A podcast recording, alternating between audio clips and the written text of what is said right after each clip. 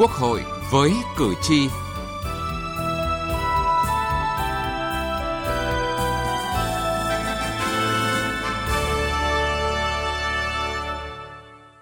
Thưa quý vị và các bạn, Quốc hội giữ vai trò chủ động dẫn dắt công tác lập pháp vào cuộc từ sớm, đồng hành sát sao với chính phủ, các cơ quan của chính phủ, thậm chí đặt hàng, giao nhiệm vụ cho các cơ quan trong việc hoàn thiện thể chế pháp luật. Tinh thần đổi mới từ tư duy đến hành động trong công tác lập pháp nói chung và trong hoạt động thẩm tra các dự án luật nói riêng được thực hiện ngay từ đầu nhiệm kỳ Quốc hội khóa 15. Chương trình Quốc hội với cử tri hôm nay đề cập nội dung này.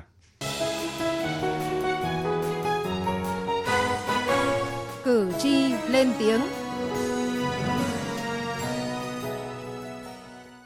Thưa quý vị và các bạn, luật chậm đi vào cuộc sống hoặc luật vừa ban hành xong đã phải sửa vì thiếu tính khả thi, đó là thực tế tồn tại trong nhiều năm nay. Tình trạng đó ảnh hưởng trực tiếp đến quyền và lợi ích hợp pháp của người dân và cũng là vấn đề được người dân nhiều lần nêu lên trong các cuộc tiếp xúc cử tri. Để khắc phục tình trạng này, không chỉ khâu soạn thảo các dự án luật mà ngay cả khâu thẩm tra cũng cần đổi mới. Bài viết của Minh Trang, phóng viên Đài Tiếng Nói Việt Nam đề cập nội dung này.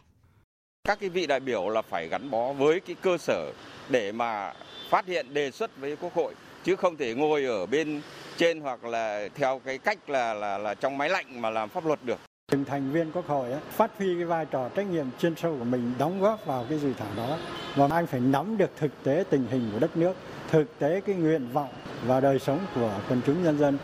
để từ đó anh phản ánh vào trong các văn bản luật. Ý kiến của ông Lê Đình Can ở phường Mai Dịch và ông Võ Hồng Khanh ở phường Dịch Vọng Hậu, quận Cầu Giấy, thành phố Hà Nội cũng là ý kiến mà nhiều đại biểu Quốc hội nhận được trong các cuộc tiếp xúc cử tri. Bởi thực tế đã từng có văn bản luật phải chờ vài năm mới có văn bản hướng dẫn thi hành. Luật chưa kịp đi vào cuộc sống đã phải sửa đổi bổ sung. Theo luật sư Nguyễn Văn Hậu, Phó Chủ tịch Hội luật gia Thành phố Hồ Chí Minh thì các cơ quan của Quốc hội nên thể hiện thái độ kiên quyết và trách nhiệm rõ ràng trong hoạt động thẩm tra. Tôi nghĩ rằng các cái dự án luật á, khi đưa vào thẩm tra thì cũng phải làm chặt chẽ ngay từ đầu và phải giải trình tại sao cần thiết phải nên đưa vào cái luật này. Nếu thấy có nhiều ý kiến khác nhau trong cái việc mà thẩm tra này phải dừng lại chừng nào nó thật chính mùi thì mới đưa vào cái chương trình làm luật cái năm đó. Cử tri Phạm Thị Lành ở tỉnh Bắc Ninh đề nghị khi thẩm tra dự thảo luật, các cơ quan nhất thiết phải lấy ý kiến kiến nghị của cử tri, phân tích tổng hợp và đưa ra các ý kiến này vào các báo cáo thẩm tra.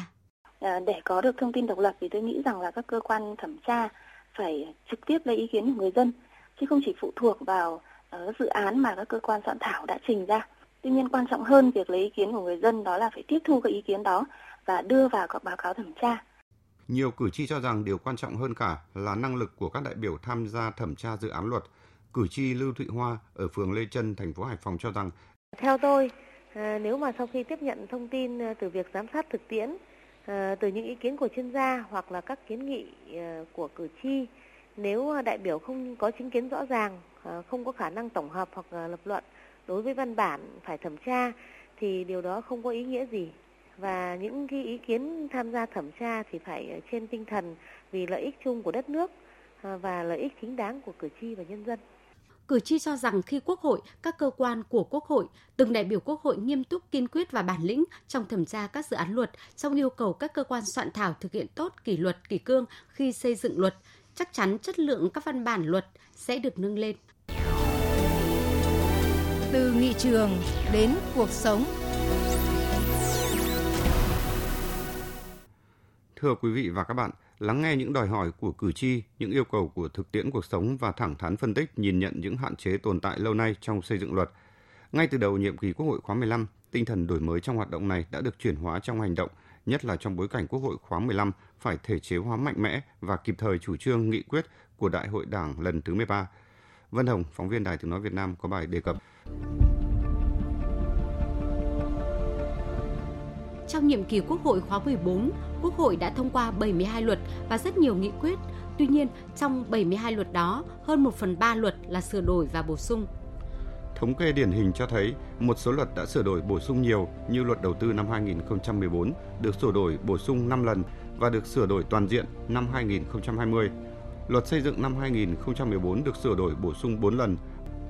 Từ tháng 10 năm 2020 đến tháng 7 năm nay, Bộ Tư pháp đã kiểm tra theo thẩm quyền 3.393 văn bản. Qua kiểm tra phát hiện và có kết luận kiến nghị xử lý đối với 69 văn bản trái pháp luật về thẩm quyền nội dung, 5 văn bản không phải là văn bản quy phạm pháp luật.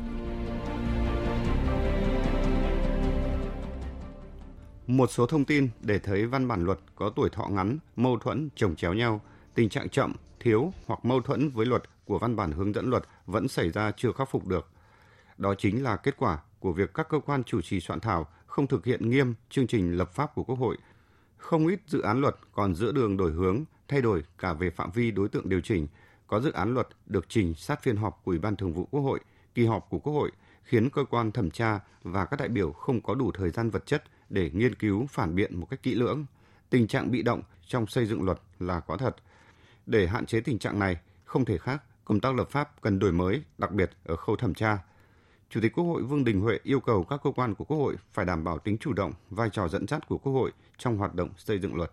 Làm nhiều vòng, nhiều đợt, chuẩn bị từ trước, chuẩn bị từ xa, chất lượng nó tốt thì trình ra. Và lúc đó cái trình ra thì cái hướng dẫn cái thảo luận ở tổ cũng sẽ phải kỹ và thảo luận hội trường cũng phải kỹ. Tránh cái chuyện thời gian chúng ta rất là eo hẹp, rất là quý nhưng mà ra thì chỉ góp ý về câu chữ mới lại chính tả đấy cơ thứ này khác thôi. Cái đó về kỹ thuật lập pháp là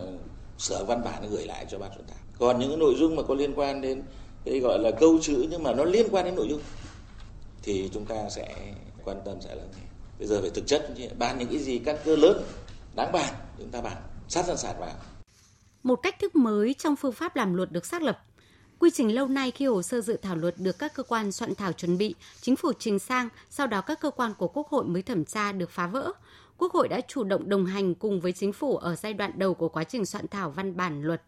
Trong cuộc làm việc của Chủ tịch Quốc hội với thường trực 6 ủy ban của Quốc hội về việc chuẩn bị 7 dự án luật sẽ được trình Quốc hội tại kỳ họp thứ hai cho thấy hầu hết các dự án luật được xem xét cho ý kiến vẫn đang trong giai đoạn chuẩn bị của chính phủ, thậm chí có dự án luật đang chờ chính phủ cho ý kiến.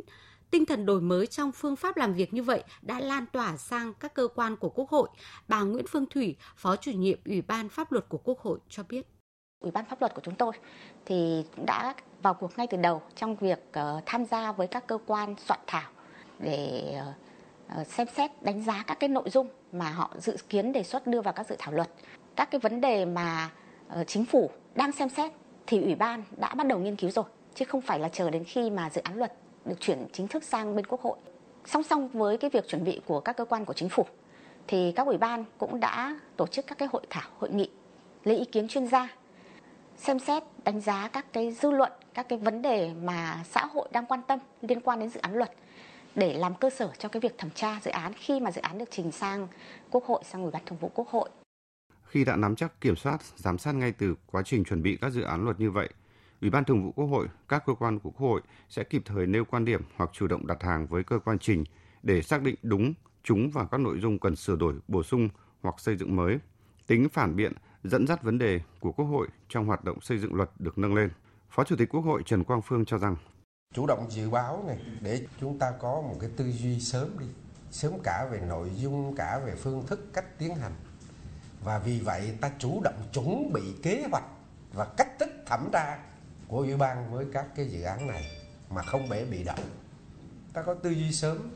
sẽ có cái phản biện tốt, thể hiện chính kiến quan điểm của mình sớm hơn, tốt hơn, lập luận chặt chẽ hơn, cơ sở lý luận và thực tiễn đầy đủ hơn, và tính thuyết phục nó cũng sẽ cao hơn. Nhiệm kỳ Quốc hội khóa 15 có trọng trách lớn trong việc thể chế hóa kịp thời, hiệu quả chủ trương, nghị quyết của Đại hội Đảng lần thứ 13. Sự đổi mới trong tư duy và hành động của Quốc hội, từng cơ quan của Quốc hội, từng đại biểu Quốc hội trong công tác lập pháp là yếu tố tiên quyết để thực hiện được trọng trách đặt ra. Chủ tịch Quốc hội Vương Đình Huệ đã nhấn mạnh, chúng ta đã hứa với cử tri và nhân dân sẽ siết chặt kỷ luật kỷ cương lập pháp gắn với trách nhiệm người đứng đầu, nâng cao chất lượng xây dựng luật, bảo đảm tính công khai minh bạch và tính thống nhất của hệ thống pháp luật bây giờ là lúc phải thực hiện lời hứa đó.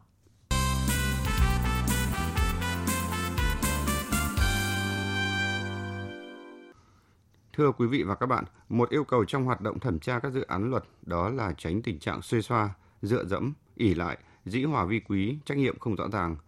Vì thế, ngay trong hoạt động thẩm tra, thảo luận và biểu quyết thông qua một dự thảo luật đòi hỏi bản lĩnh và trách nhiệm của người đại biểu, Bài viết của Minh Trang, phóng viên Đài Tiếng Nói Việt Nam đề cập nội dung này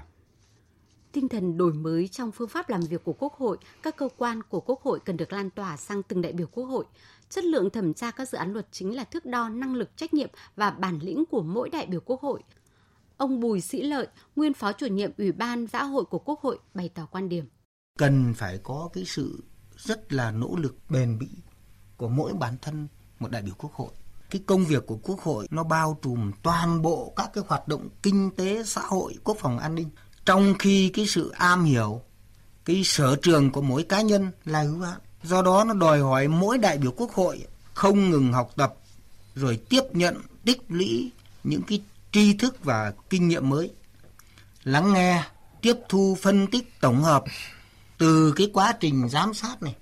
tiếp xúc cử tri này, rồi tham vấn công chúng trên cơ sở lấy cái lợi ích chung của nhân dân, không mang cái tư tưởng cá nhân hay là lợi ích nhóm. Đây là ý kiến của ông Nguyễn Mai Bộ, đại biểu Quốc hội khóa 14, đoàn đại biểu Quốc hội tỉnh An Giang. Vai trò của đại biểu cực kỳ quan trọng trong hoạt động xây dựng pháp luật. Mà quan trọng hơn nữa đó là cái số đại biểu chuyên trách là thành phần các cổng. Nhưng cũng nói thật là cũng đáng buồn là có những đại biểu quốc hội chuyên trách nhưng người ta không chuyên về luật là bảo để các anh đấy phản biện luật thì nói thật là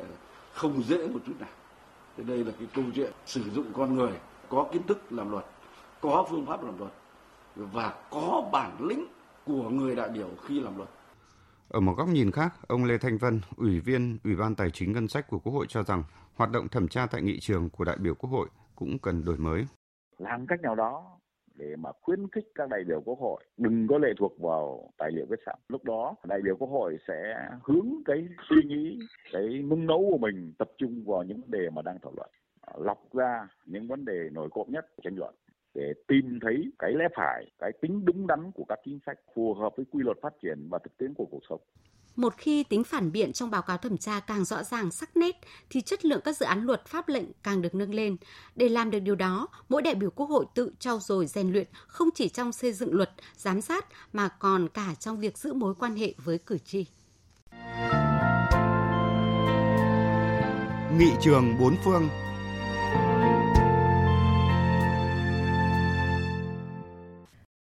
Thưa quý vị và các bạn, ở nhiều nước trên thế giới, thẩm tra là quy trình bắt buộc được các ủy ban của Quốc hội thực hiện khi các dự luật trình Quốc hội. Tiết mục Nghị trường bốn phương hôm nay xin giới thiệu với quý vị và các bạn nội dung này. Ở Australia, việc xem xét dự luật tại các ủy ban thường đi sâu và chi tiết của dự luật là những công việc khó có thể thực hiện có hiệu quả tại phiên họp toàn thể của Hạ nghị viện – các ủy ban có thể tiến hành các thủ tục đặc biệt để xem xét dự luật như tiến hành các phiên điều trần để thu thập chứng cứ, lấy ý kiến của các chuyên gia hoặc các nhóm lợi ích. Mặc dù vậy, các ủy ban của Hạ nghị viện Australia cũng chỉ ra các báo cáo có tính chất tham vấn mà không được quyền chỉnh sửa các dự luật. Việc xem xét dự luật ở các ủy ban có vai trò rất quan trọng. Tại các ủy ban, dự luật sẽ được xem xét một cách chi tiết, cả nội dung và kỹ thuật soạn thảo. Đặc biệt ở một số nước như Italia, Tây Ban Nha, các ủy ban được trao nhiều quyền trong giai đoạn xem xét dự luật. Cơ quan đại biểu Quốc hội trình dự luật có thể được mời dự các phiên họp của ủy ban và có thể bị chất vấn. Các ủy ban có thể mời chuyên gia cho ý kiến. Sau khi xem xét, ủy ban sẽ chuẩn bị báo cáo trình ra nghị viện, trong đó nêu quan điểm của thành viên ủy ban, các đề xuất về việc sửa đổi dự luật Thưa quý vị và các bạn, những thông tin về hoạt động thẩm tra dự án luật ở một số nước đã kết thúc chương trình Quốc hội với cử tri hôm nay. Chương trình do biên tập viên Vân Hồng biên soạn và thực hiện. Cảm ơn quý vị và các bạn đã quan tâm theo dõi.